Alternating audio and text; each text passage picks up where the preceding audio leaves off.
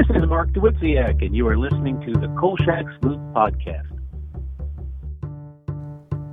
Kolchak's Loop Podcast, Episode 3, Part 2 of the Mark Dawidziak interview. So names are important. They're always important to authors. So somewhere along the line, Jeff stumbled across the Kolchak name, and he just liked it. He just he just he just liked the name. He decided it was Romanian, and it's his world, and he gets to decide the rules. Uh, and then Darren comes along, and he decides it's Polish, and this has always set up the debate about the heritage. Do you go with Darren or do you go with Jeff on this? Mm-hmm. You know, I I've always kind of my heart has always sort of gone with Darren's choice because you know I was raised Pol I'm Polish you know so the, the name is Polish so I I kind of like you know uh, I I kind of like Darren's choice.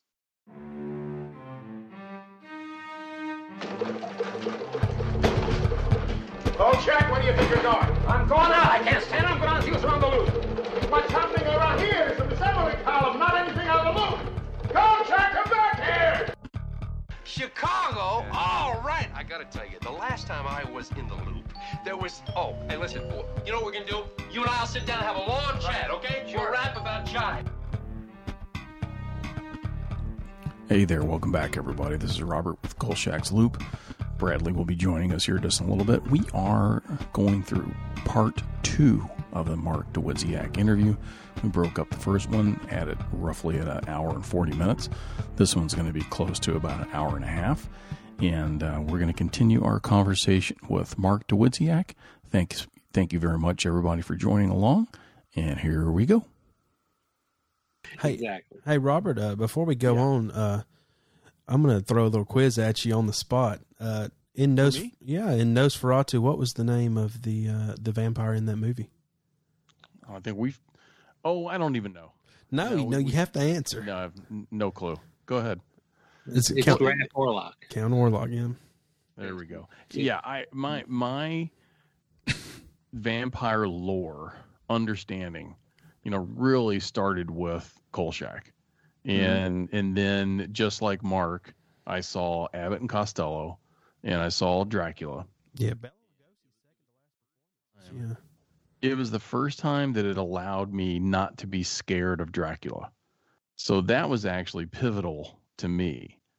But um, I was so terrified by Lugosi and then eventually Palance that I remember having a dream when I first started playing football that I battled Palance vampire esque people on the football field.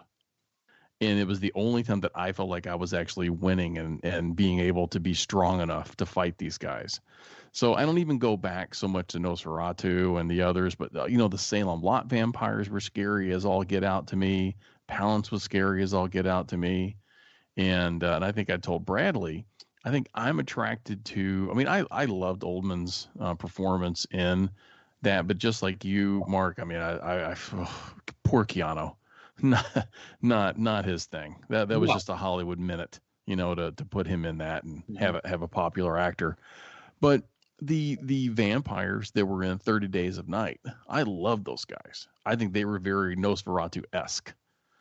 You know, and, and that's the, the the when when Dark Shadow sort of split the world.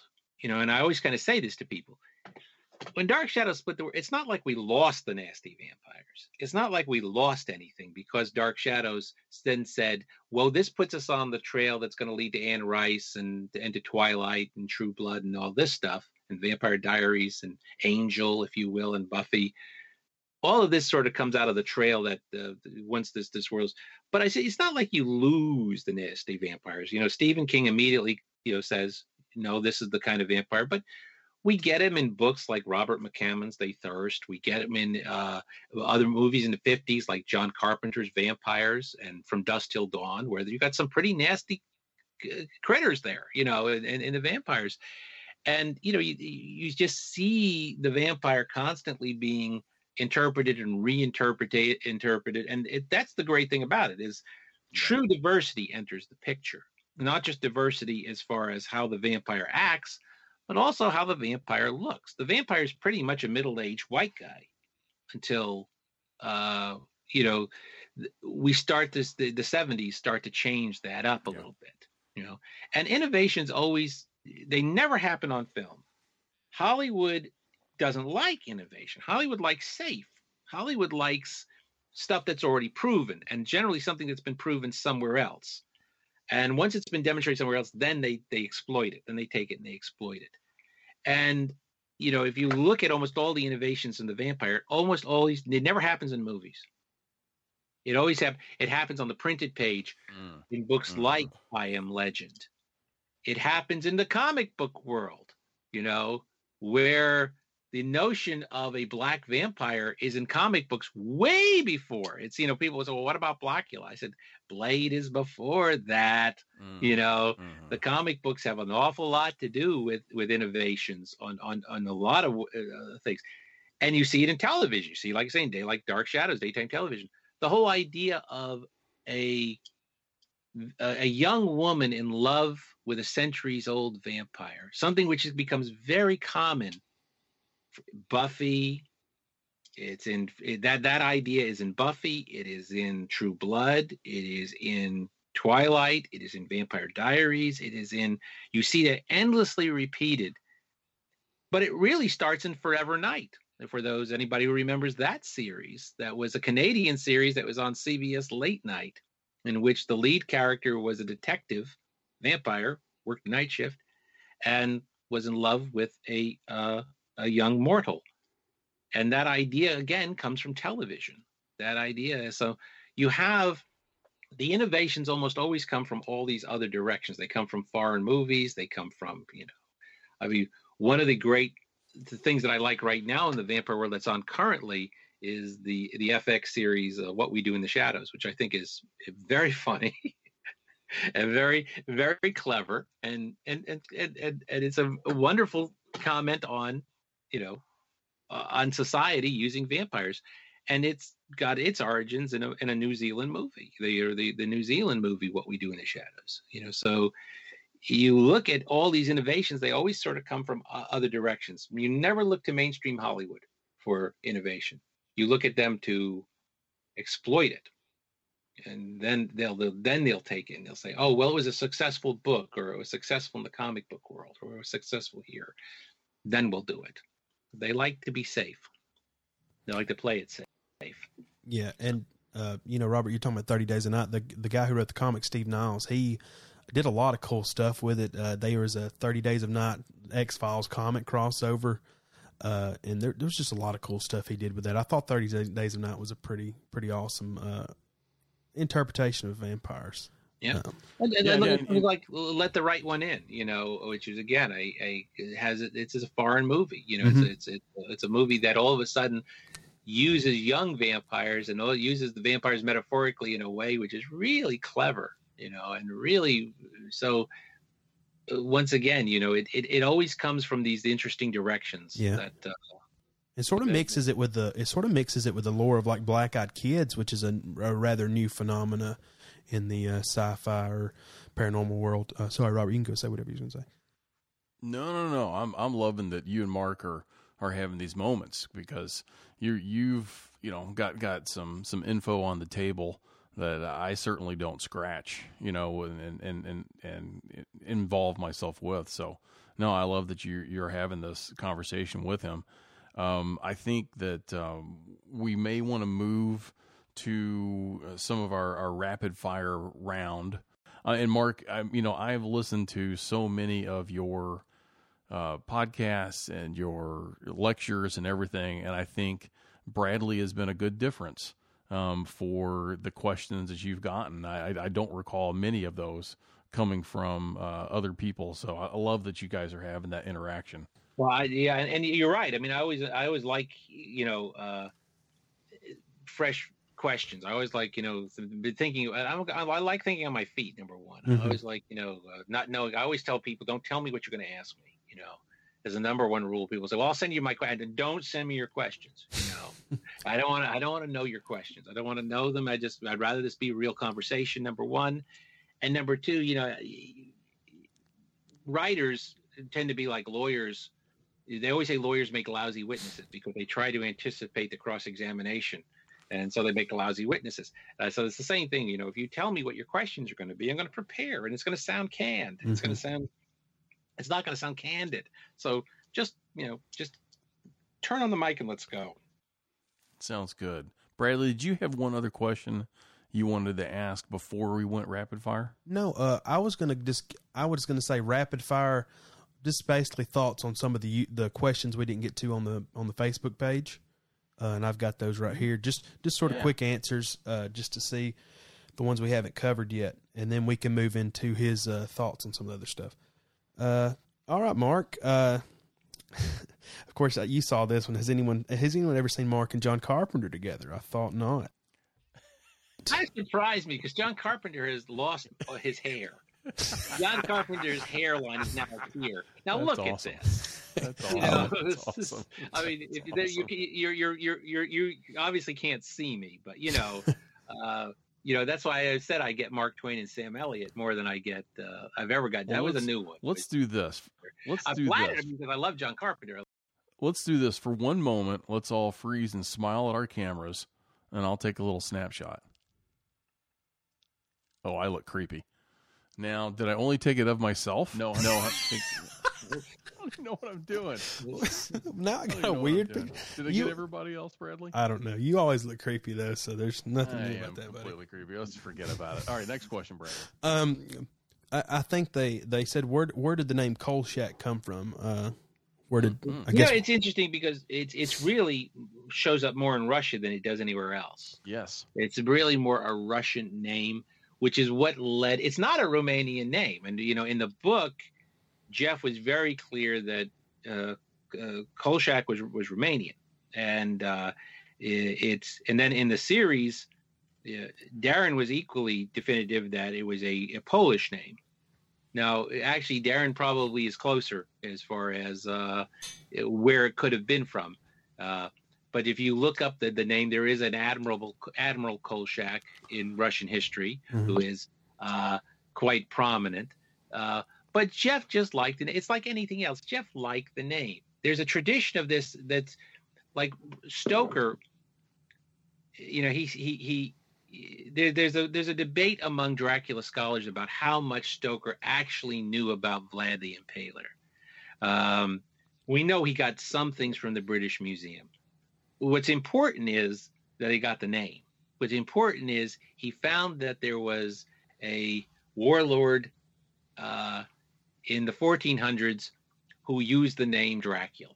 And thank goodness he did because he gave him the title of the book and the, and the name for his character. And it's a great name. I mean, it's, it's a fantastic name. Uh, and and that, that book is never going to have the same impact if that character's name isn't Dracula. Um, and he he also found out that you know Vlad fought the Turks and you know battled them you know uh, battled them back, and that he was a great military leader.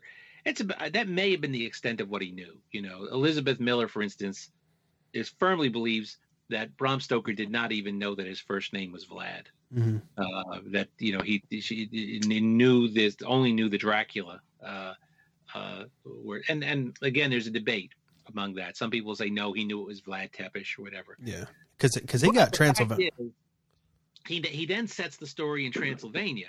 which he got and- pretty wrong. Well, Vlad did not rule Transylvania. Vlad ruled the Wallachia to the south.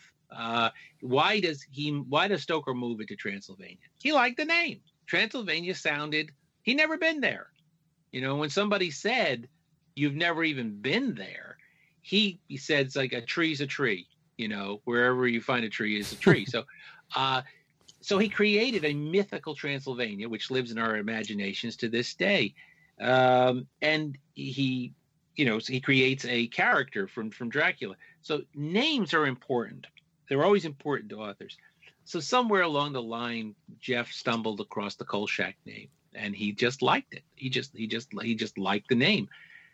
He decided it was Romanian, and it's his world, and he gets to decide the rules. Uh, and then Darren comes along, and he decides it's Polish, and this has always set up the debate about the heritage. Do you go with Darren or do you go with Jeff on this?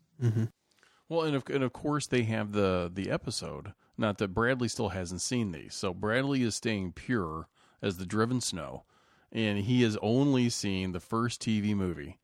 But uh, I'll give a little bit away. He stumbles into a place, Bradley, and they try to tell him his family, his family crest, and tell him all kinds of things. But like you, Mark, though, I, I did look up uh, the Kolchak name, found the Russian uh, general, I guess, and it and his story, though, it, oddly, it does kind of fit to the Carl story because because he was, you know, uh, kind of denounced by the Russians because he sided with the Americans. He's a hero who, yeah, he really was, really was a hero. Yeah, but that, I thought that was neat, which could have been just you know happenstance. I think it is happenstance. I don't, I don't think Jeff you know, named him Kolchak because of the admiral. I think again he just sort of liked the name, and it sounded vaguely European to, to Jeff, and he just said, "This is where I'm going." so again, you know, it's like it, it, it's not like it's going to fit. Uh, if you go looking for this and say, "Well, wherever I find Kolchak, that must mean that's what Carl is," you know, that's not how fiction works. Right. You know, that's not how how how how how this works. You know, I'm you know I I've always kind of my heart has always sort of gone with Darren's choice because you know I was raised Polish. I'm Polish, you know, so the, the name is Polish. So I I kind of like you know uh, I I kind of like Darren's choice. Like it, and then you also pronounce it the way that I do, in the way that Carl I, does. Way, I pronounce it the way Darren pronounced it. Exactly, and I have gone through and found every single time somebody else says it wrong Kolchak. And and all the times that he says it correctly. Yes. And uh, so I, um I love the fact that you say shack. You know, one of the things that you're going to find though is, and for a while I wondered whether this was intentional or not.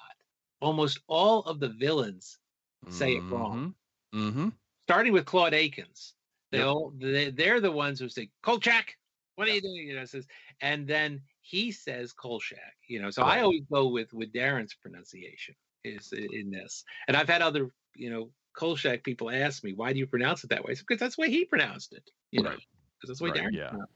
Well, we, we had debates in my house. I mean, when I was, again, I was six years old when this came out, but I remember my dad and my brothers all going through these debates, you know, on how we were supposed to say it.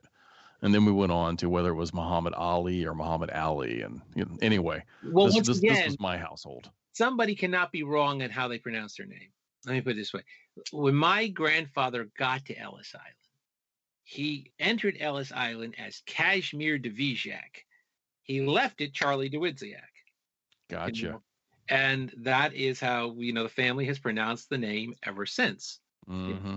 Now, if if if I all of a sudden decided it, it should be pronounced Dvorak, I'm not wrong. You're not wrong about you know.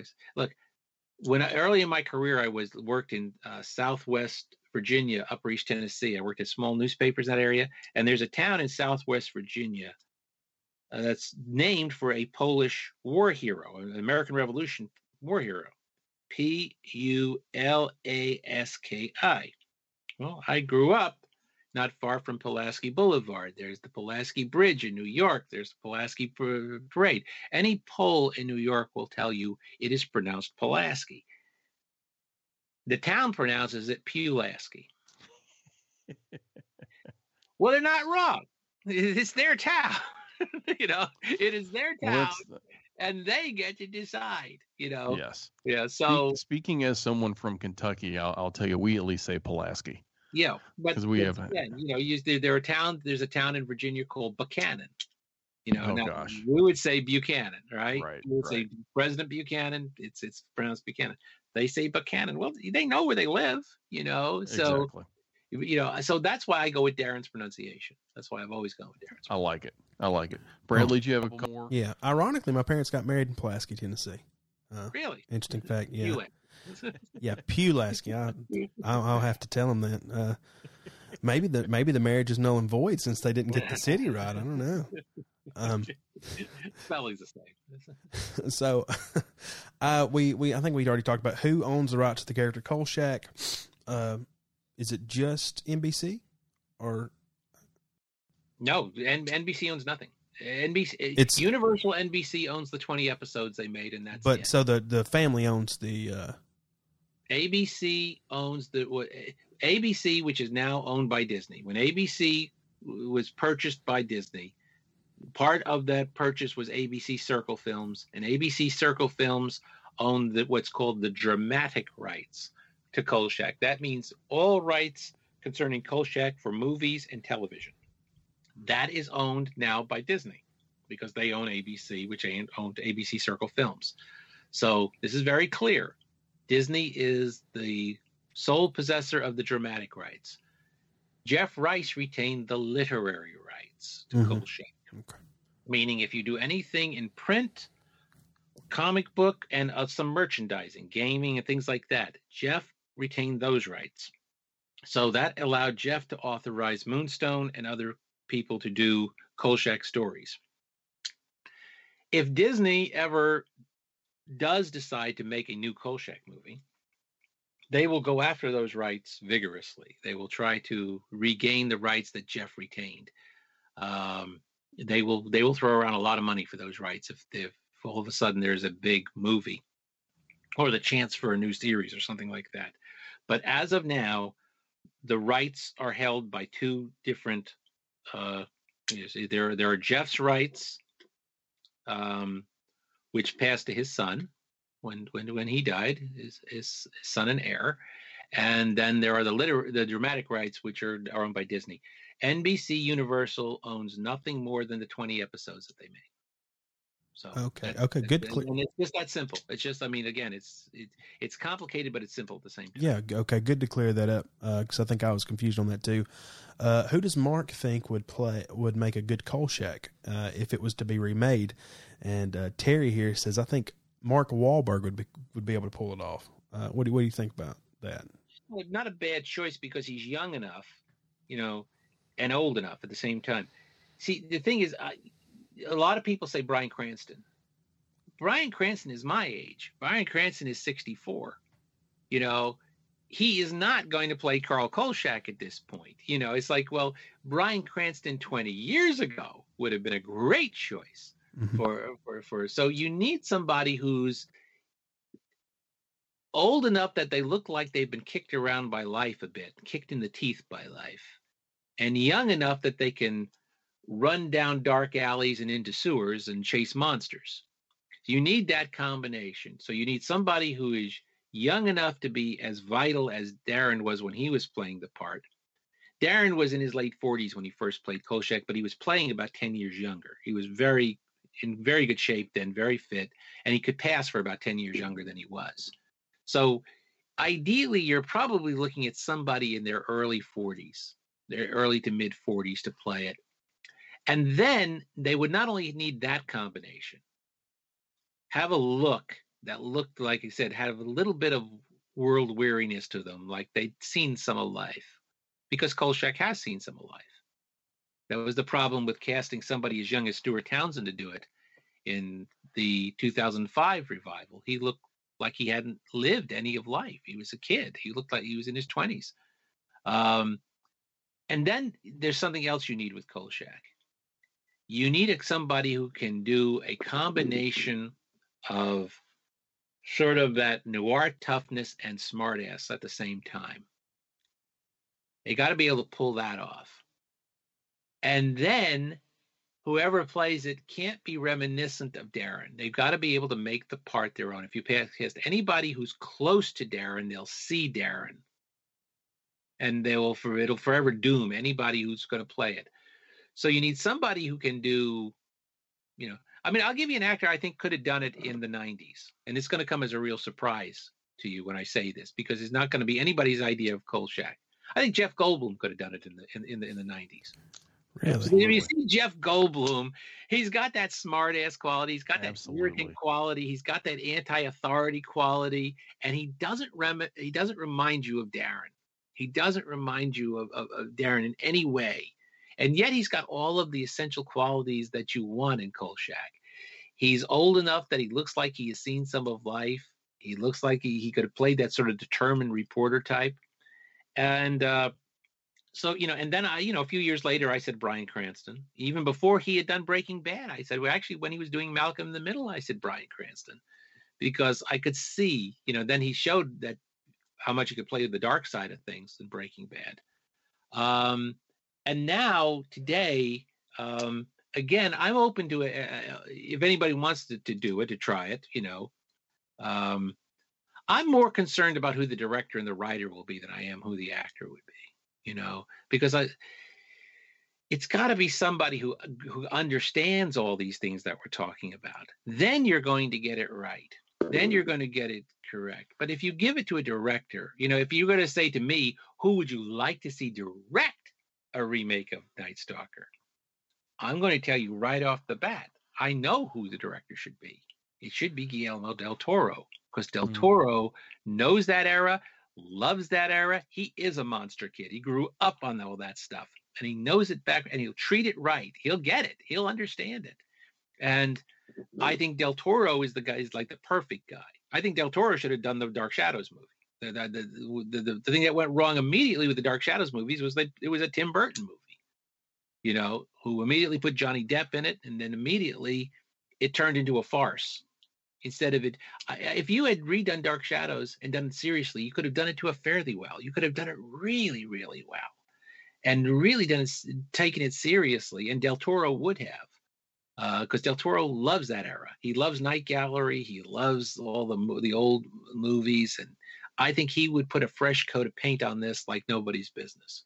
You know, so he'd be the guy. I'd he'd be my go-to guy as far as directing. Uh, uh, if I, if I just say who would you put in charge of a Night Stalker reboot, I'd say go get Del Toro. Yeah, I think I think um, for the actor, uh, I, I do this too all the time. I think about who who I would choose, and Matt Damon's name has kind of come through for me sometimes. Um, I think it's similar to a Mark Wahlberg um, when you're thinking of that, and I think Damon may have a little bit uh, rougher looking face, and and maybe his age is closer to what you want. But you know the uh, the person, if you want it not to seem like Darren then actually I would love to see Simon Pegg um, play the role.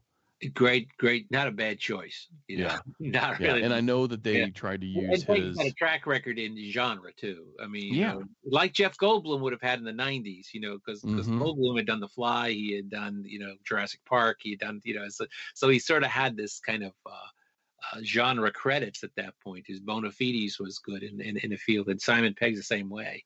Uh, so yeah, not not not a bad choice actually. Yeah, I'd, I'd like him. And of course, you know, he's infamous, not infamous, but famously known for, you know, his dissertation being about either Star Wars or Star Trek. I can't remember which one it was. Um, I think I believe it was Star Trek. It could have been Star Wars. I don't know. Well, but anyway, um, just I, I, I love that guy. And uh, and then you know sometimes I think about Robert Downey Jr., but again he's sort of past the age. He and is. so that's that's a tough one. I, I think I got one. What, what about uh, Tom Hiddleston? Uh, he plays Loki in the uh, Avengers movies. I think he would be he because he, he, he also if you that Loki character sort of has that uh that that smugness to him. Yeah, yeah. the irreverence. He, he uh, definitely has that. Um, of course, he's only know, forty right again, now. I, I, I think you know the, there there's any number of possibilities. Yeah. You know, I, I think there's there there are good actors out there. You know, there are a lot of good actors, but um, and also because very few people had played the kind of character Darren had played in a horror when Darren had come along to do this in the Night Stalker. It has since been done a lot. It has been since been you know we've seen a lot of this, and and and making humor part of horror. You know, I mean, humor's always been part of horror, but making it a big part, like uh, humor's always been used to relieve tension in horror all the way back. You know, like the James Whale was famous for it in the Universal films of the 1930s. He was famous for these outrageous little bits of humor, but humor as an integral part of the whole storytelling.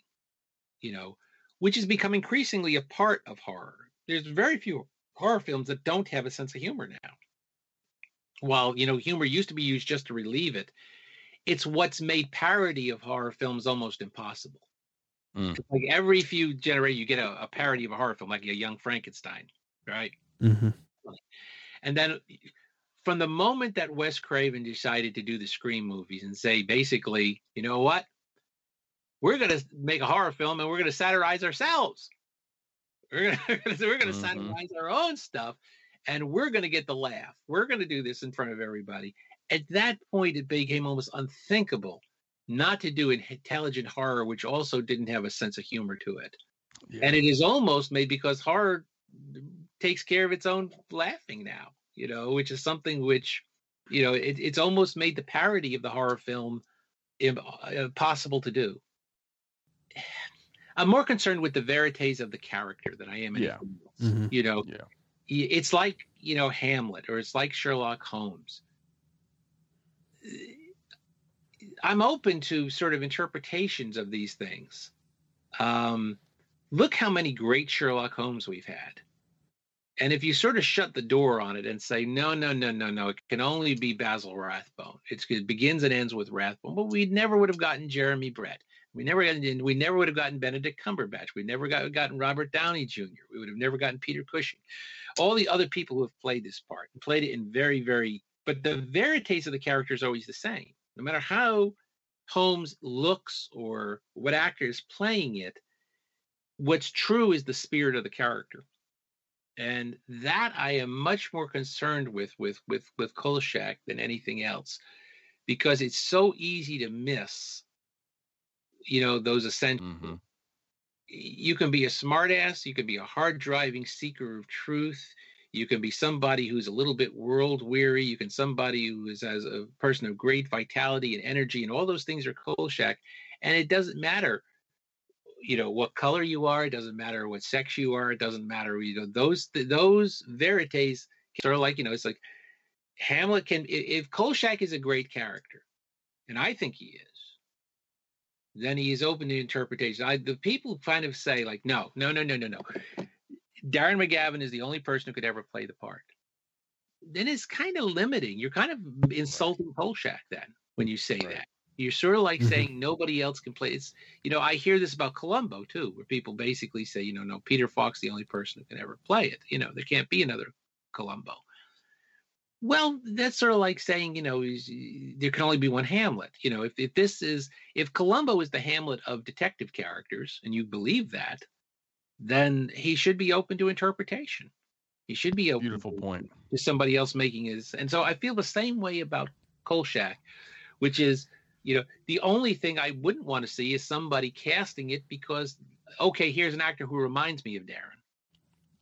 Right. Then you're going to be dead before you. Then you're chasing a ghost. At that point, you're going to mm-hmm. lose, and you're just you're just going to lose at that point.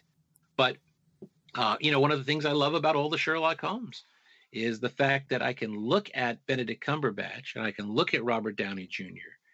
and I can look at the very and Jeremy Brett, and they've all got Holmes. They've all got yeah. it. yet they are there's they're they don't look alike. They don't. It's not like you would have any trouble picking these guys out of a police lineup.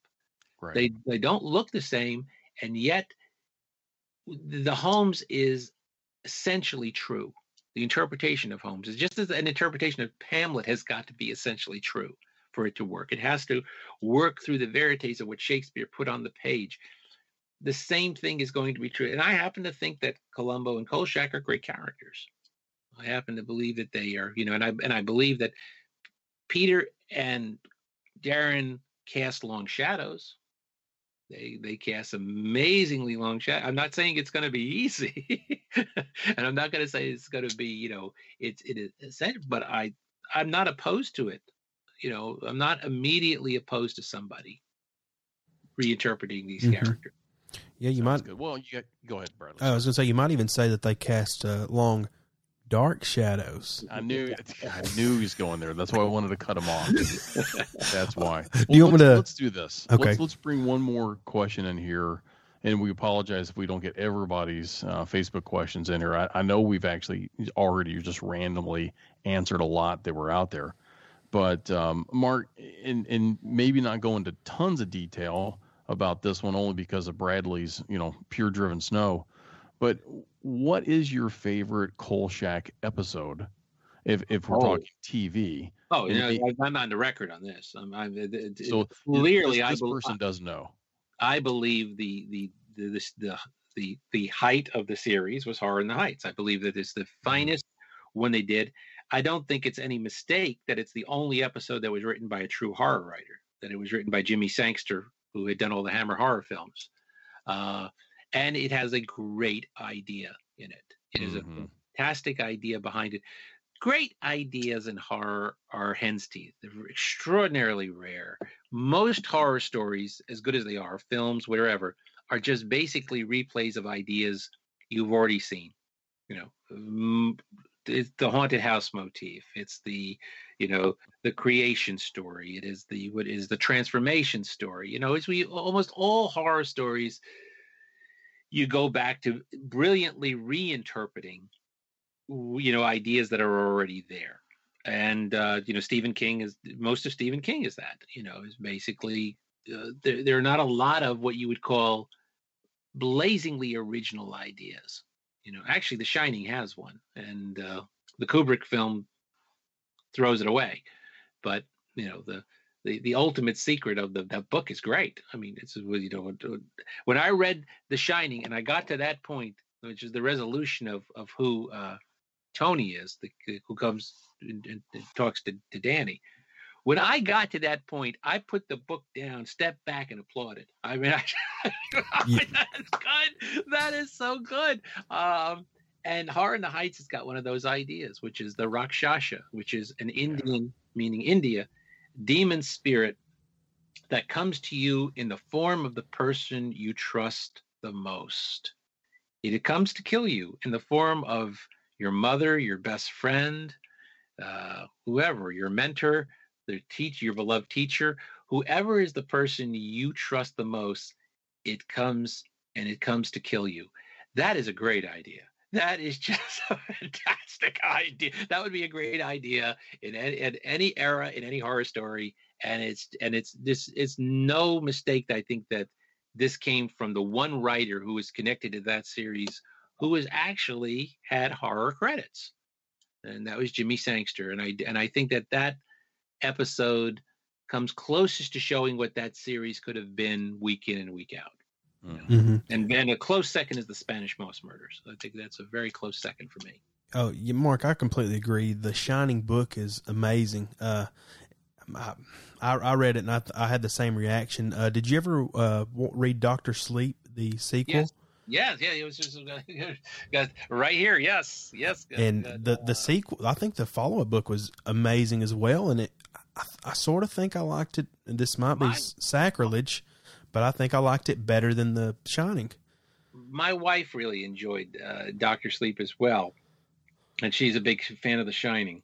hmm But you know, it it sort of, uh, without giving anything away, you know, Stephen King, because my my most recent book was was of Stephen King. It was of the show. I did a deep dive on the uh, shawshank about the Shawshank Redemption, Mhm.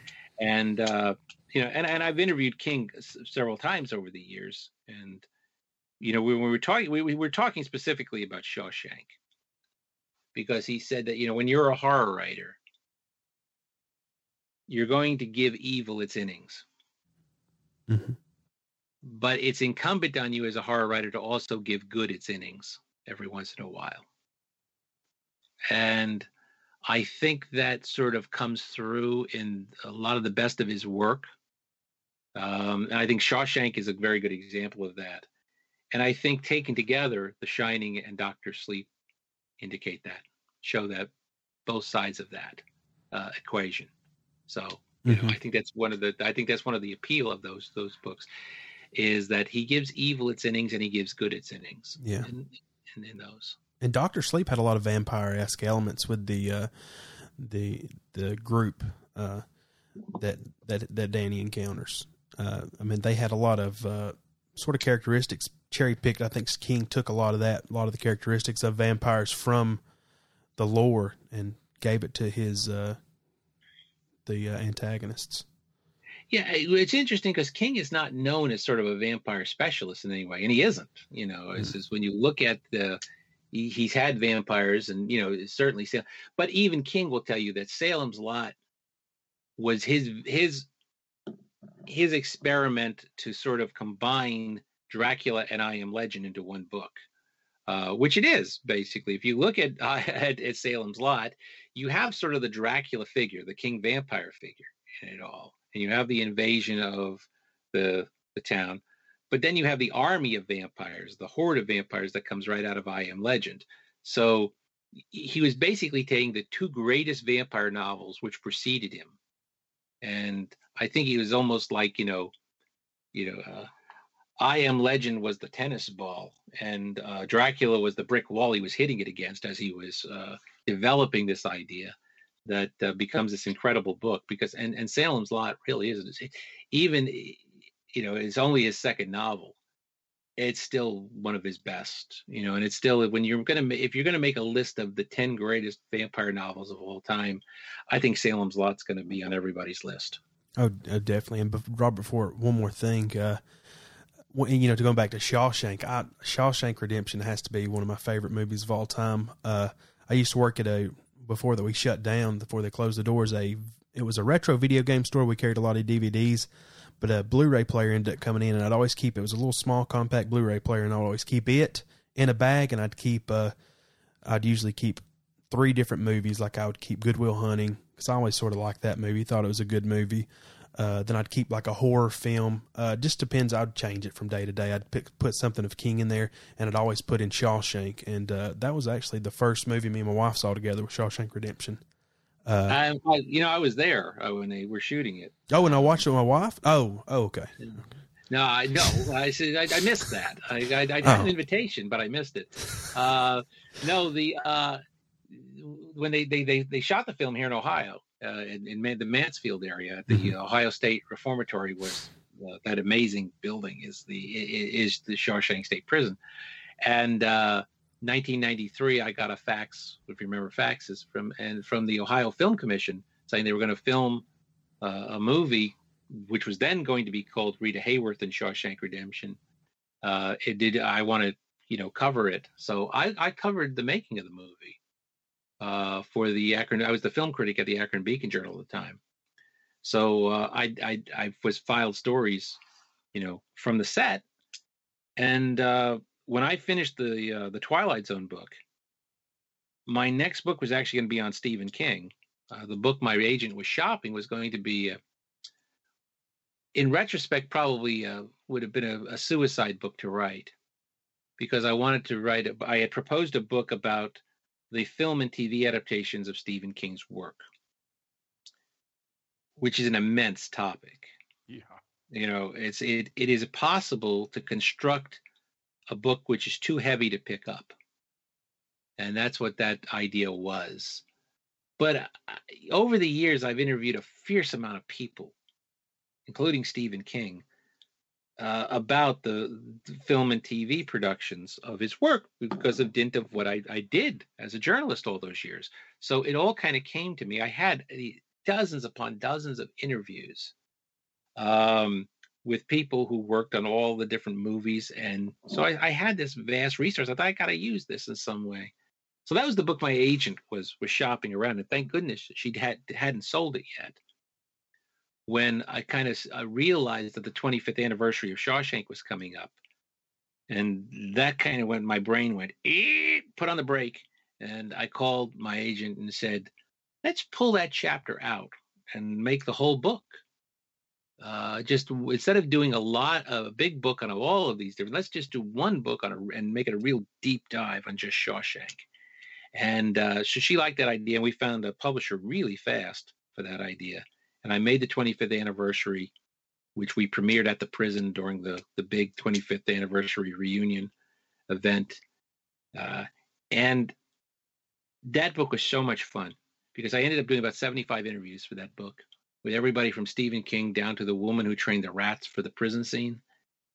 And I talked to extras. I talked to the actors in it. I talked to the, you know, the, the people, the location people. Everybody had a good story everybody who worked on that film had a great story. I was just sitting back and listening to the stories and having a good time. And I could have easily, easily done 70 more interviews for that book and been very happy. But I had to cut it off at some point in order to make the 25th anniversary.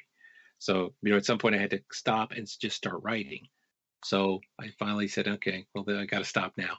But um, that movie is very special. That that that experience is very special, and the writing of that book was very special. You know, because uh, I spent that summer traveling back to Mansfield and traveling back to the locations where they filmed it. And um, there's this thing now uh, in in Central Ohio called the Shawshank Trail, which is um, 15 locations used in the movie. And it's like a pilgrimage trail. If you love that movie, you can. The set is here. The set was not on some Hollywood soundstage when it got torn down or something like that. The set is here. It's right here, right now. You want to walk where the characters walk, put your hand on those sets. It's here. And it starts with the Ohio State Reformatory, that amazing prison, which was Shawshank and you can do this it takes about three days to drive it's a driving tour and it takes about three days but it'll take you to all the locations this is one of the very few movies uh, where you can actually live for a while inside the movie if you want you can go inside Shawshank State Prison. You can go and stand where Andy and Red stood. You can go walk the streets.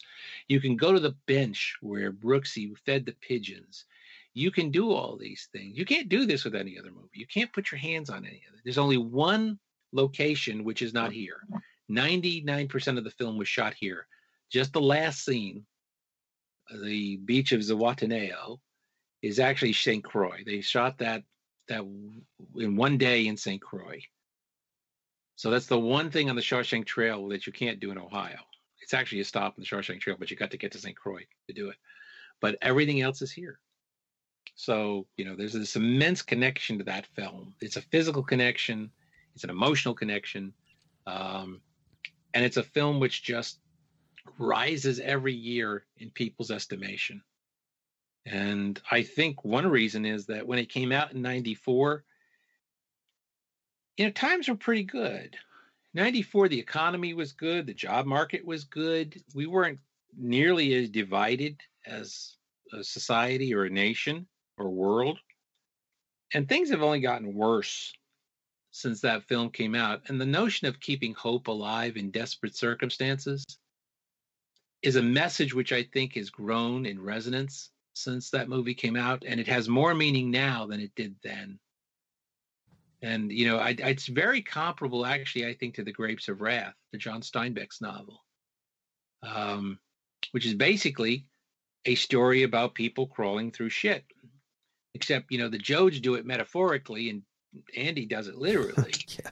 Uh, but basically, they're both stories about people keeping hope alive under desperate circumstances. And the themes of the two stories are exactly the same, except I think that Shawshank speaks to us in a voice that The Grapes of Wrath no longer does. Yeah. And I think that in some ways, the Shawshank Redemption has become our Grapes of Wrath. Yeah. And uh, so, and I think that's a pretty power, it's a pretty powerful thing to say about a writer like Stephen King. I think you know is uh, and that movie both, you know, is uh, you know, I think, and, and I've said this, you know, before, but I I I honestly believe that Stephen King is an underrated writer. For all his success mm-hmm. and his presence and his, you know, the fact that he's internationally known and, and everything like that, it sounds kind of silly to say he's underrated, but I think he is underrated. Yeah, and I, I do Go ahead. Oh, I was going to say, even like his book on writing, that's probably one of the best tools for that a writer can have at their disposal, in my opinion.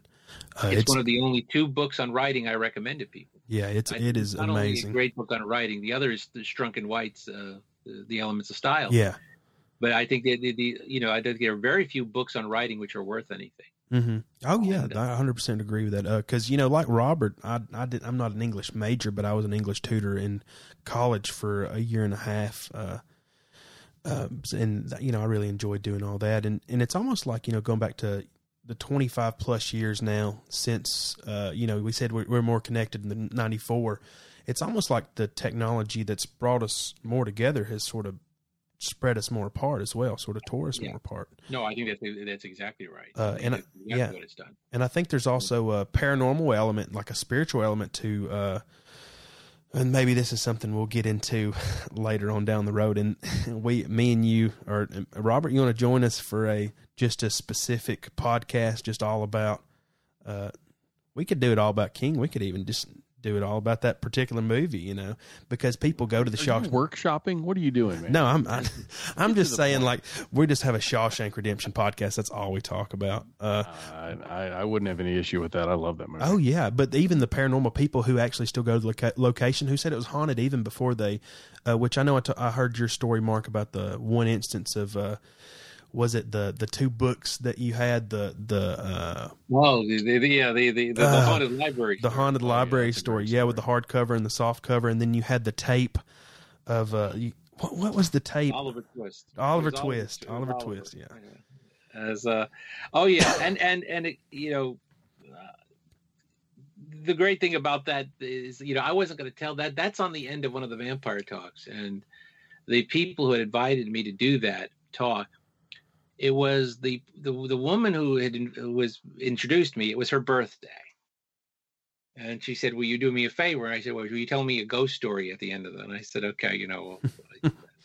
so at the end of it, I said, "I'll, I'll tell I'll tell you something that came from my my experience," and I told the story there at the end of that. That's the only reason that's on that. At the end of that is it has nothing to do with the vampire talk at all.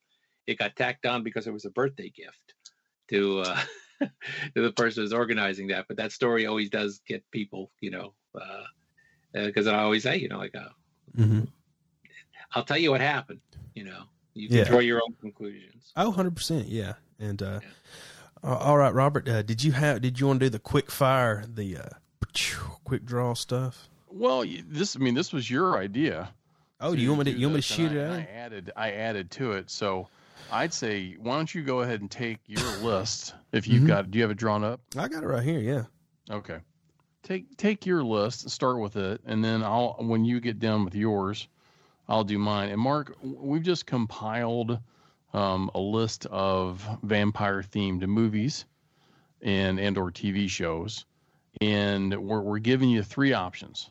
And and those for those of you keeping score at home, Mark does not have cue cards to, to remind him what these three options are, but we're gonna go with basically like it, love it, or blah. No, no it's blah. You know, like Dracula. you got to do it that way every time.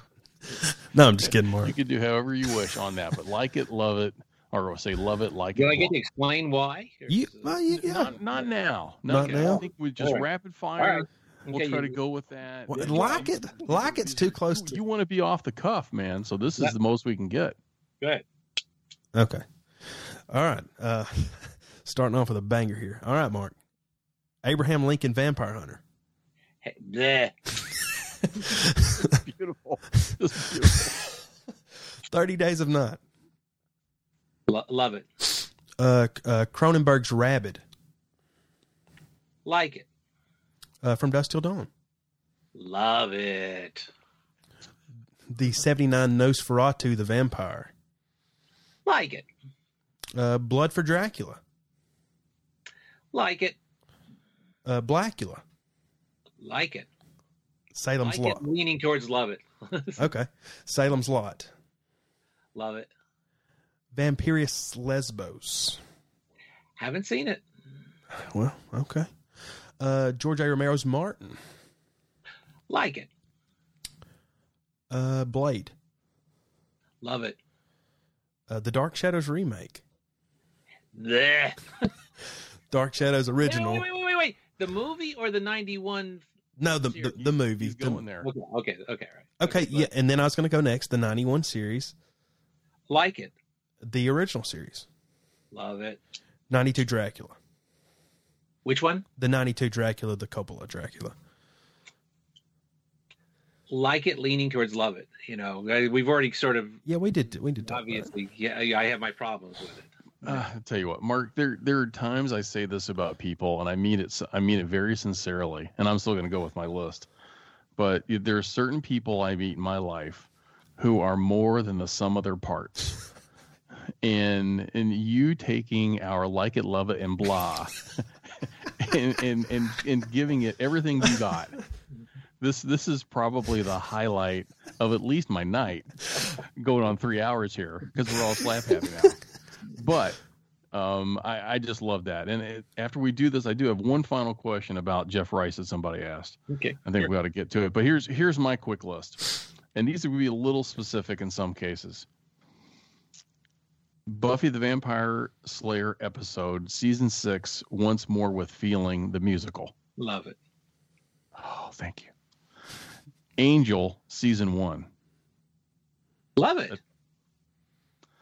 Episode, uh, well, I'm sorry.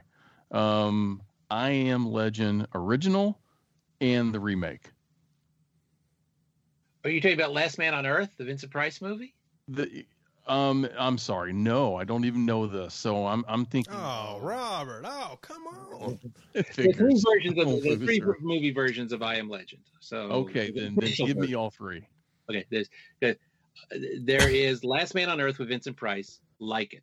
There is Omega Man as an adaptation of I Am Legend, the as a movie, love it. Uh, and then there's the Will Smith I Am Legend, like it. Um, Okay, you had asked uh, Richard that question, he would have given you a blah for all three. gotcha, gotcha. I knew I would, I would like come through as a poser when I'm asking these questions, and I don't care. It's my idea to do this Kolchak Loops podcast anyway, so stick it. Here we go. Um, uh, the Buffy, the Joss Whedon Buffy movie. You mean the the, the idea of one? So, so no. So Joss Whedon did the original Buffy the Vampire Slayer movie. Oh, the oh, oh, you mean the Kristy Swanson movie? Correct. Oh, like it, Correct. Directed by, written by Joss Whedon. Yeah. like it. Okay. Yes. Um, the Lost Boys movie Love with it. Kiefer Sutherland. Love it. All right. Season one of Penny Dreadful. Love it. Isn't that just amazing? Interview with a Vampire. Love it. Twilight. Kind of the whole series. It's a tough one. Okay. Blood going towards like it. Okay. You know, Okay. it is it, it listen, it, it- this is a bigger conversation. Hey, Oh, yeah, I know. hey, Robert. Uh, I, I hate to break up our rapid fire. My mom actually makes trips to uh, Washington to go visit everything, and I don't know. I, I just thought I'd throw that out there.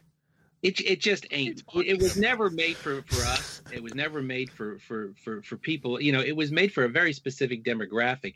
It's hard to like something, you know, to to, to Oh, 100%. relate. I, understand the appeal of Twilight. I get it, and I you know get it. it but it's never going to be my type of vamp. I don't put it down, but it is not my type of vampire storytelling. Yeah, my mom. My mom travels to Washington to go and and. So now I get what you're saying. See, I've never seen more than five minutes of it. Hey, wait, do you hear, wait, do you hear that?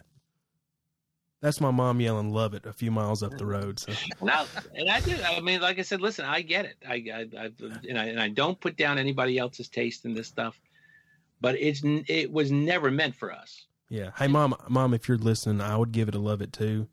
I would never say "Blood" to Twilight. Okay, that's all I gotta say. I think you're just kissing up. um, Ethan Hawke's Daybreakers, Like it. Stakeland. Haven't seen it. That's a good one to see. Um, the 2020 Dracula three part series. you you can say like it, love it, or blah for all three if you want to like say first episode. Yeah, because like you, you, you're there are, and that's exactly right. Uh, There are aspects of that thing that I'm going to say I love it. There are aspects of that thing I'm going to say I like it, and there are certainly, certainly the and the third part is blah. If there is ever so, and it's so blah. It might make the whole thing blah, but uh, I can't wait till we talk about that. I really, yeah, I really want to talk about that one. mhm, Um, Hugh Jackman's Van Helsing. I like it. Okay, the the very first the very first Underworld movie. Oh, I like it. Yeah, Beckinsale. All right, good stuff. Um, let me ask this question that came up. Um, someone said they had heard that Jeff Rice actually wrote a backstory um, biography about Kolchak. Now, is this myth or is this reality? And and if it's reality, is that something that you have and your your notes of all the conversations you have with Jeff? um, or, or or you are you at liberty to discuss this at all? I don't see why I wouldn't be at liberty to discuss it. I mean, I'm being sarcastic with that one. Um, it is not myth. uh, Jeff wrote full biographies for Tony and Carl. Oh my gosh, I didn't know Uh, that. and they they if you know and if they are myth then there are folders that are right over here to my left that are myths I'm gonna people breaking into your house. Do well no wait a minute. Wait, I, you didn't hear the whole thing Okay. when uh, we decided to do grave secrets in 94 and that was originally envisioned to be a series of novels it was all 20 years later and we decided that the character we could not have the characters be 20 years later you know it was sort of the rambo jump you know which is the author of rambo killed off rambo at the end of the, the novel. Right. that he, he himself wrote a sequel to rambo and he started by saying you know i killed rambo off at the end of my book. The movies let him live. I decided that the movies are right. You know and once you take that jump you've taken the jump with the with the author. So we decided that we would tony and carl are the same age. It's just that you know it's 20 years later you know so those 20 years basically are they they happen they didn't happen they're sort of just you know it's it's a time warp type of thing. So uh what jeff did was he sat down and he wrote all new bios for tony and carl updating them 20 years. So instead of being seeing action in world war ii carl would have seen action in vietnam instead and he wrote Mhm. updated so there are two versions of the bios in other Hmm. words there are the original ones that jeff wrote on carl and tony and then there are the revised bios he wrote that were then used uh, not just by us when we were planning them but then also to, for the moonstone world because then i created in grave secrets what i one of the things i tried to do in grave secrets which you know is no secret is I try to um, basically reconcile all of the worlds that had been Kolchak up to that point Mm. and make sure that they were all incorporated in Grave Secrets. Some people notice this, and I'm always pleased when they do. In other words, the sensibility of Grave Secrets was Jeff's novels, the movies, and the series, all of which have slightly different sensibilities. And I also brought in all of the characters. So uh, Gordy the Ghoul is a character in, in the in the book. Uh, Ron Updyke is a character in the book.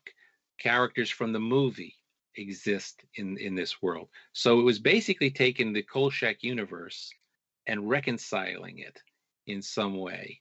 Uh, so it was all and then setting the the in in Hollywood. Jeff and I decided we would set the story in Hollywood uh, as the next step after Chicago.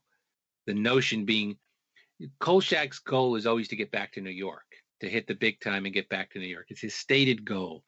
So you can't go to New York. You can you can never take Carl to New York because that ends, you know, his stated where he wants to be. But Hollywood was sort of uh, a great town because Jeff himself was living in Hollywood at the time. And I remember when we were planning Grave Secrets, um, uh, in the, that book was published in 94. So this was probably about 92. Uh, I went out to Los Angeles and I spent the day with Jeff. Jeff was in a house in Hollywood at the time. And we decided that we'd scout locations for the book, because since we're going to set it in Hollywood.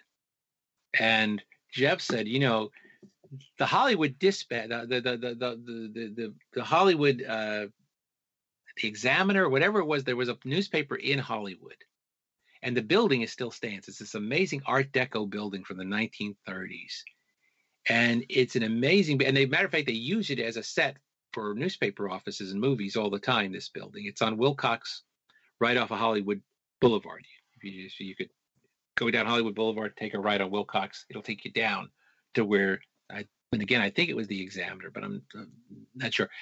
That is the building that's the model for the newspaper that Carl is working for now, the Hollywood Dispatch, nicknamed the Disgrace because it's a tabloid newspaper that's got one foot in respectability, which is kind of I thought where Carl would end up, you know. Uh, and Tony is was working there and hires Carl. And right across from there was this awful, horrible, drugged in hotel. And Jeff and I went in to the lobby, and the lobby was, you know, you could see this this this this was probably back in the day a residential hotel, and now it was pretty much a down on its its its its its its haunches, and as was everybody who was living there, if you could call it living. And um, the the the, the lobby where there was a little counter, the person there was behind bulletproof glass, which will tell you something. And we asked to see a room, and he gave us a key. And we went up. We went up to where the room was. We wanted the room that was at the front of the hotel that looked directly into what would have been the newsroom of the newspaper across the street because we figured that's as close as Carl could come to to living in the newsroom. And we walked in. It was the most depressing little room you have ever seen. And it's described in the book, you know. And uh, there was something written on the mirror, which was a warning from somebody to somebody that had been written in something that could not be taken off. I did, we, you know, it couldn't be scraped off. It couldn't be. Eh, it was just, a, it was just a terrible little room, but you could see right into the what would have been the newsroom across the street, across Wilcox Avenue.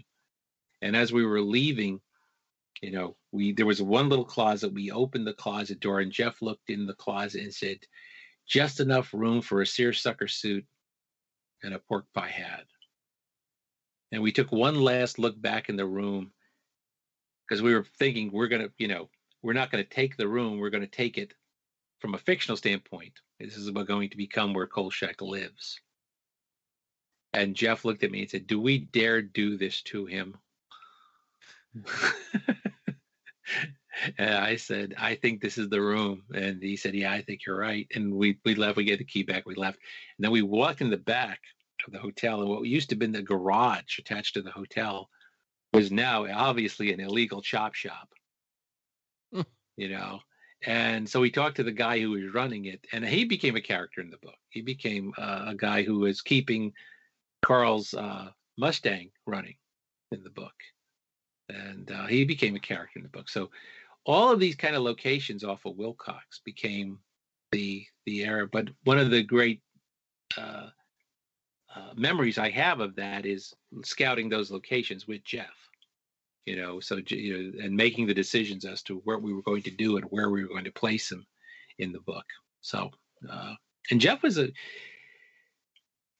Jeff sort of acted as my editor on that book. You know, and he was excellent all of the instincts is you could all of a sudden you could see the skills of that that this wonderful writer and this you know it all came in the fore the well as we were as I was writing that book and Jeff's suggestions were all good. Every single one of his suggestions made the book better and he let me have my lead as far as where I wanted to do with the story. He was not intrusive. He did not impose his view in any way. He's a great editor. He's a really really fantastic editor.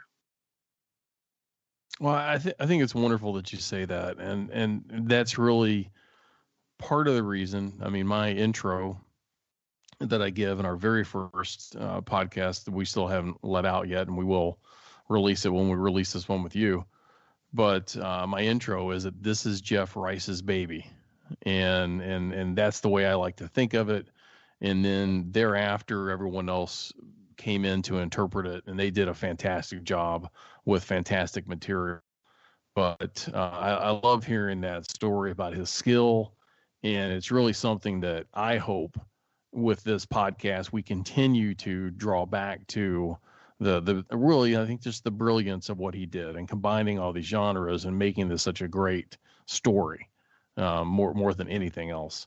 And uh, and we'll have you know as much fun as we can have all along the way uh, while we do this. And and uh, not that you have to hear this part of this mark but you know we have um, decided to do even more with the story uh, it, it, once the series is over and we cover that we're going to look at all kinds of things. And that's why we're calling it kolchak's loop and the influence that it had on everything. And uh, and of course that's related to the chicago loop and uh, you know, the train area and when he refers to that. So, but I I think we're we're, we're going to have to draw to a close here after three hours. I'll, I'll tell you what. I'll, I'll, tell you something which I've never told anybody before about Jeff. Um, if you have a couple minutes. Yeah, you know, please do. Yeah, we got all the time in the world. You know, uh, I, I don't know that I've ever shared this story before. Um, but you know, Jeff um, never owned a computer. Jeff never. He loved writing on an IBM Selectric typewriter. Uh, the, that the old the, the the one that had the carbon, which was a cartridge that you'd put in. It had a ball, and the the the cartridge it, the carriage didn't move the you know the, the paper. So it was a he. That's what he wrote on. He always kept his IBM Selectrics uh, in full operation, but he never had a computer. And but he was uh, a fierce correspondent. I have there's a steamer trunk back here which has several hundred letters from Jeff.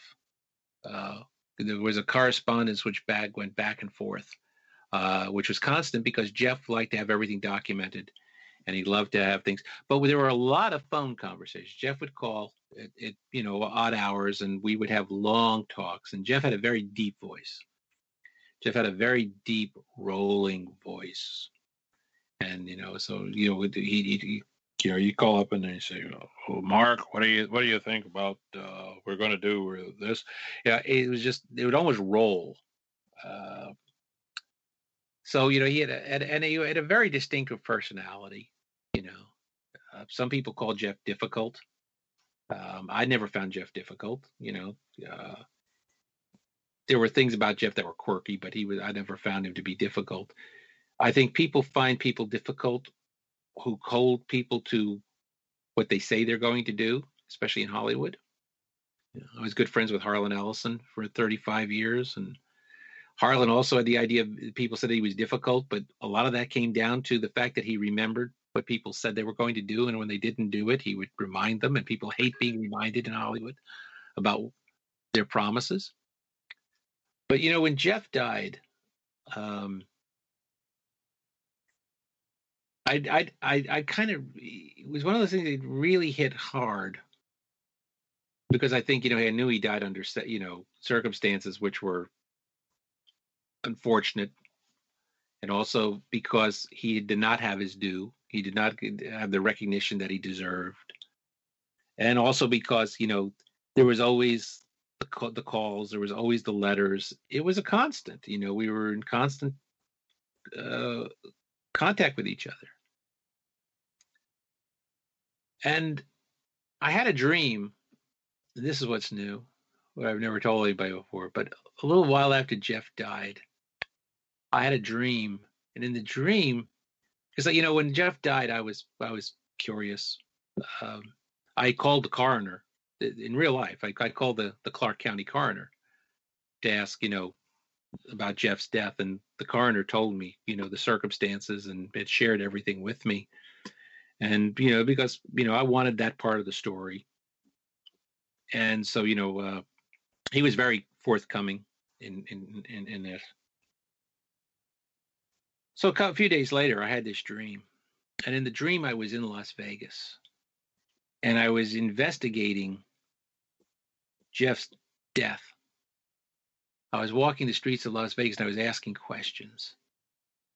And in the dream, a couple of classic men in black came up to me and said, We understand you've been asking questions about Jeff Rice. And I said, Yeah, he was my friend, and you know, he died, and I want to, you know, trying to find out more about it. And they said, Well, you know, you've got to come with us. And they took me to this government building and they put me in a room. And I was left alone in the room. And a little while later, a woman came in and said, you know, we understand you're the person who's been asking questions about Jeff Rice and his his death.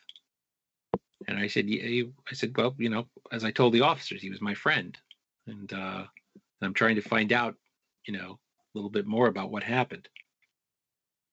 And they, she said, well, we're going to ask you to step across the hall into another room, but you can never tell what you've seen. And I said, okay. And I walked in the room and there was a, a bed and like a cot type of bed in there. And Jeff was sitting on the bed. And he said, I'm sorry I couldn't tell you, but I've been deep cover for the government for many years. And for to the rest of the world has to think that I'm dead. And, and, but I wanted you to know you can't tell anybody, and we may never talk again. But I did want you to know this before you left Las Vegas. And that was when I woke up. And my first thought was, it's exactly what the son of a bitch would do. That's exactly what. That's exactly what he would have pulled. You know, it it was so realistic because I thought, yeah, yeah, you know, that's exactly the type of thing that I would have would have found out. You know, so I've never shared that with anybody, but it, it also should, you know, it's kind of indicative of how um, how far home Jeff's death went mm. uh, for me. You know, so you know, there you go, guys. Like I said, there's a, that's something I have never, never, you know, had reason to share with anybody before. But you know, I think that's a that's a great way to to wrap it all up. And uh, I think if anything, uh, I, I, I, would I, I, can speak on behalf of Robert for this. I think that what we want to do is we want to capture the feeling of uh, I guess nostalgia. I mean, we you remember being a kid and watching it for the first time, Robert. You remember being a kid and seeing it. Uh, and I think there's a, a, part of everyone that wants to recapture a little bit of that childhood, a little bit of that. I mean, even with you though, Mark, uh, recapture a little bit of that friendship. And I'm sure that uh, you watch it a little bit different now that he's not with us, you know, anymore. It sort of makes you think of it a different way, maybe. Uh, and like like these, I've got these. These were I found these when I was a kid. They're little. Do you say they they were like little Universal horror action figures, and they're like from the 80s. Mm-hmm and uh, they're really expensive now. They're like ninety or hundred dollars a piece for some of them. But I'm, i got them in a yard sale as a kid, and I remember having them and playing with them and stuff. And I think everybody, or you know, there's people who are fascinated with monsters, fascinated of the idea of the unknown. Uh, well, that's why part of the reason my Jaws is so big, and and I think the Universal monsters and uh, Kolchak and stuff. That's why it still is so uh, current and relevant today is just because of how impactful it is and how uh, the horror genre is able to tackle subject matter like death. Uh, you know, you talked about this yourself, Mark, that the first vampires were females because that was sort of how they coped with childbirth and losing, you know, mothers dying during childbirth and stuff. And uh, they would even attack mothers and uh, pregnant women. and it's, I mean, it's it's full circle, and every generation has this thing that they have to tackle.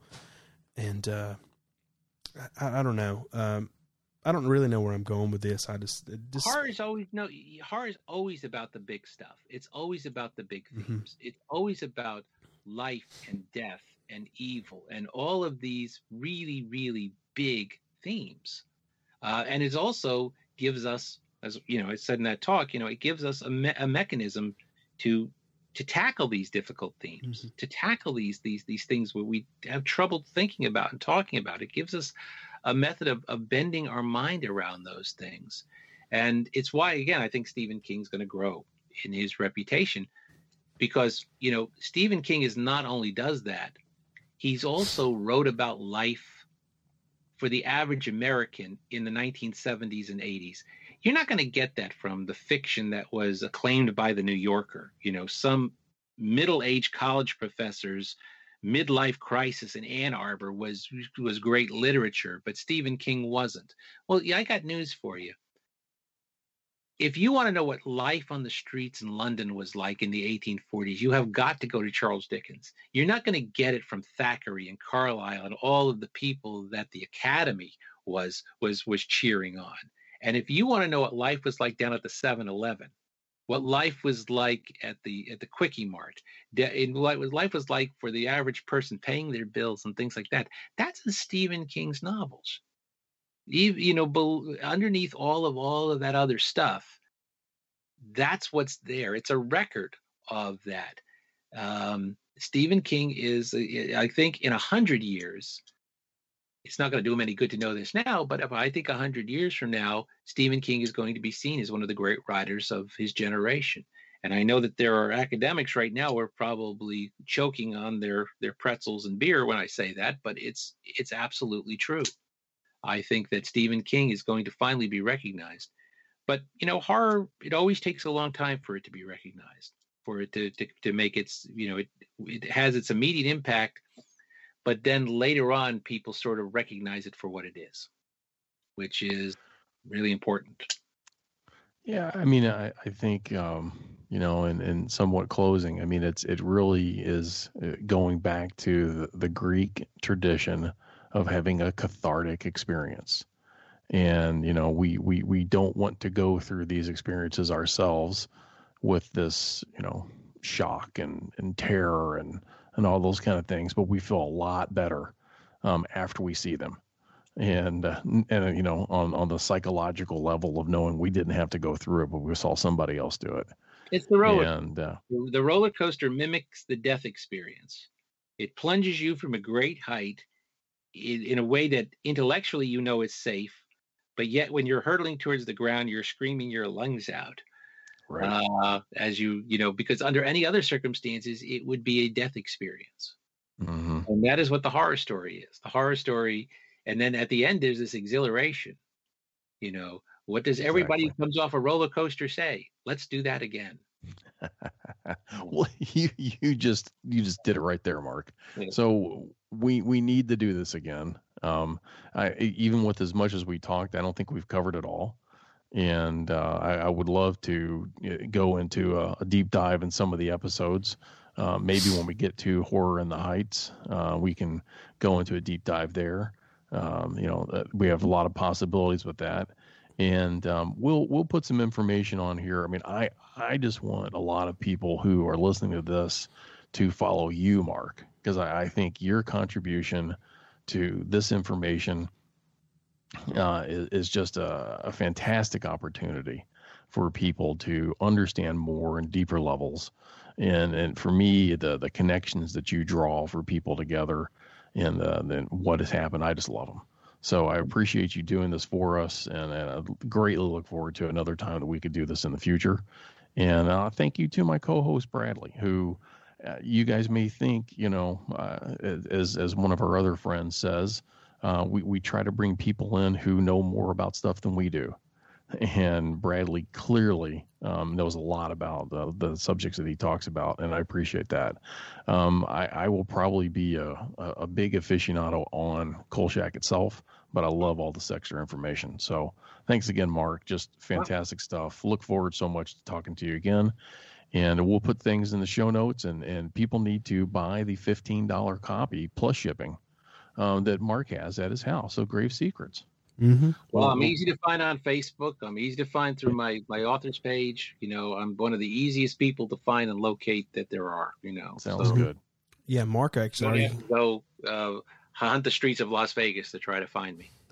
you know, Mark actually already has a uh, a uh, royalty check coming from me. I, I just bought his uh, Twilight Zone book through the Apple Store last night. Uh, so look forward Thank for for that That- royalty check. yeah, that's that's another great love and another great. That's a whole nother conversation. Oh, it is. hey, I think we got time, more. Let's get into that right now. So, first question about. Sorry, what what did did I? Oh gosh, I'm going. Oh, man. oh no! All right, guys. I am going to pull this off. Um, um, Bradley, we'll talk again. We'll Mhm. talk about the recording. Hopefully, that you have more of it than I do. Um, considering everything, we don't want to have to repeat all this. But uh, Mark, thanks again so much. And No, uh, thank you guys. And and again, again, it was a you know we touched on a, a lot of things I, I I haven't thought about or haven't talked about. Uh, awesome, You know, so that that that's been fun. You know, it's, uh, great. there's always new stuff, but you know, it's it's always kind of fun to, to find yourself that you're not repeating yourself. You know? Yeah. Hey, Mark, I did have a question. This is just a sort of off topic. Talking about no, just talking about your mom, your grand. No, no, Robert. No, your grandma. You said she. Gotta go. she I'm gonna say goodbye to you. wait. I just it's you keep on talking. it's 15 seconds. So, uh, Mark, you talked about your grandma had watched As the World Turns. Was she watching? Wasn't that uh, what was interrupted when Kennedy was assassinated? Was she watching when that happened? Uh, she may have. Uh, you know, she wasn't. Uh, my grandmother used to come and stay with us for Mm. for, for lengths of time. She lived with my aunt, and uh, I grew up in a town called uh, Greenlawn on Long Island, and she, uh, my aunt, lived in Glen Head, which was about 30 miles away. So she used to come over and stay. She undoubtedly was. I was in the first grade when Kennedy was assassinated, so. My, Yeah. my memories of it, I know she wasn't with us at that point because my memories are that uh, I remember we were lined up on for the school buses. We'd heard sitting in class just at the end of class that the that the president had been shot, and then you know was, I was in the second grade, and, uh, and then as we lined up for the the school buses, we learned he had he had died. hmm Yeah. So, uh, yeah, I, I I remember the day very well. You know, it's Yeah. just, I'm one of those who is of age that says like, where do you remember where you were when Kennedy was shot? You know, yeah, I do. Yeah. Okay. Yeah, that's sorry, Robert. That's all I wanted to ask. is- Just- It- one of the one of these days, I would love to have this conversation. Um, you know, in in Vegas or something like that, and we're we're toasting Jeff. So Yeah. I think uh, once in a while, somebody that would be proposes a, a Kolchak convention, but I, I don't know. You know, there's so few people left. You know, who could attend a convention. You know, who are Uh, actively involved. You know, that's I, I don't know. You do need some star power for a convention. There is that. Well, I think it's all going to be up to Erik Estrada. Yeah, it kind of goes to him, doesn't it? Yeah. It does. Jamie Well, Ro- Farr. Jamie Farr is still. Well, Robert. one, Uh, one of one of the best episodes. I love him in that. Okay, we got to go. well, Robert. Hey, hey, Awesome. hey. Mark never did say no to the to the Dark Shadows podcast, so I'm still in there. Um, Run, Mark. Run. well, yeah, actually, you know, you I, I'm an extra on two volumes of the Dark Shadows. So, Really? yeah, if you if you've got the box sets of that, uh, and, and and my interviews are up at YouTube. You could see that somebody has put the, those extras up as individual things Mhm. on YouTube. So you can see. So there's two things of me holding forth on Dark Shadows uh, there, but they we actually recorded those in Dan Curtis's office, and to my left, you can't see it, is the wolf's head cane that Ben Cross carried in the '91 Dark Shadows Yeah. and staring right in front of me was the African Zuni doll from Trilogy of Terror that chased Karen Black around. yes, he had the Nice. model. So while we were recording those, I'm looking at that, and the cane is over there. So uh, that, uh, but those are up there. So yeah, I'm on two volumes late. I mean, like like 20 volume 21 and 22 of those box sets. Yeah. Man, it's one o'clock in the morning. Where, uh, what time is it at y'all's place? It's, well, it's no, it's almost two. So Well, good old Central Time here. all right, guys, it's been been a lot of fun. Hey, Mark, Thank I really Mark. appreciate it, man. It, this is really fun talking to you. All right, and uh, like as I said, invite me, invite me back. You know, I'm a, It's going to I'm- happen. I'm Oh, a yeah. hard, I'm a hard, I'm a hard get. All you have to do is ask me. We're going to let you say goodbye, Mark, and, and click off. All right, I'll, We'll do I'll that. be the brave one here. All right. All right. We'll see you, thank Mark. See ya. Okay, everybody. So thank you so much to Mark Dawidziak for spending all of his time with us. And um, we are not sure how how many episodes this interview is going to be. Um, probably two.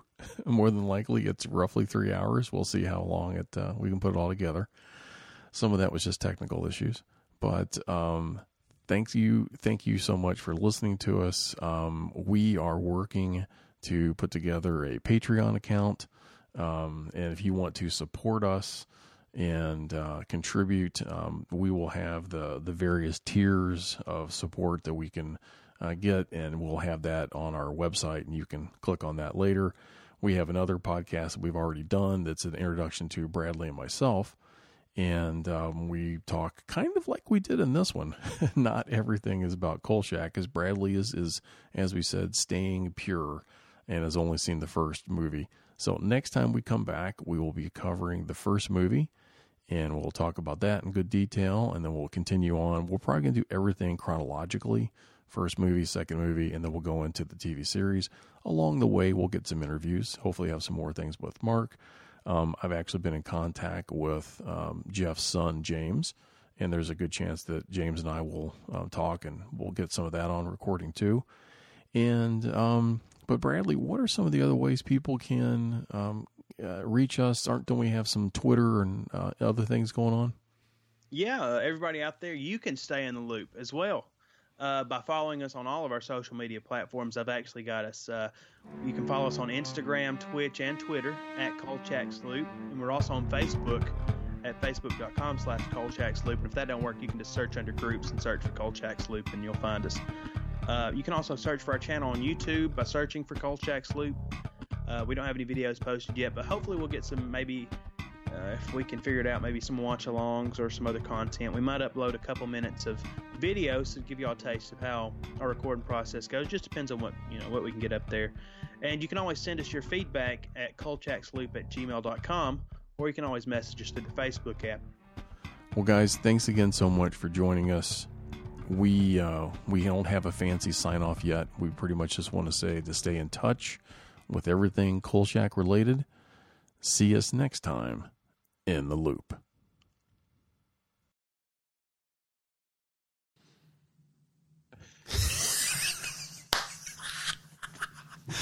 Oh, You suck. okay. okay, ending the recording.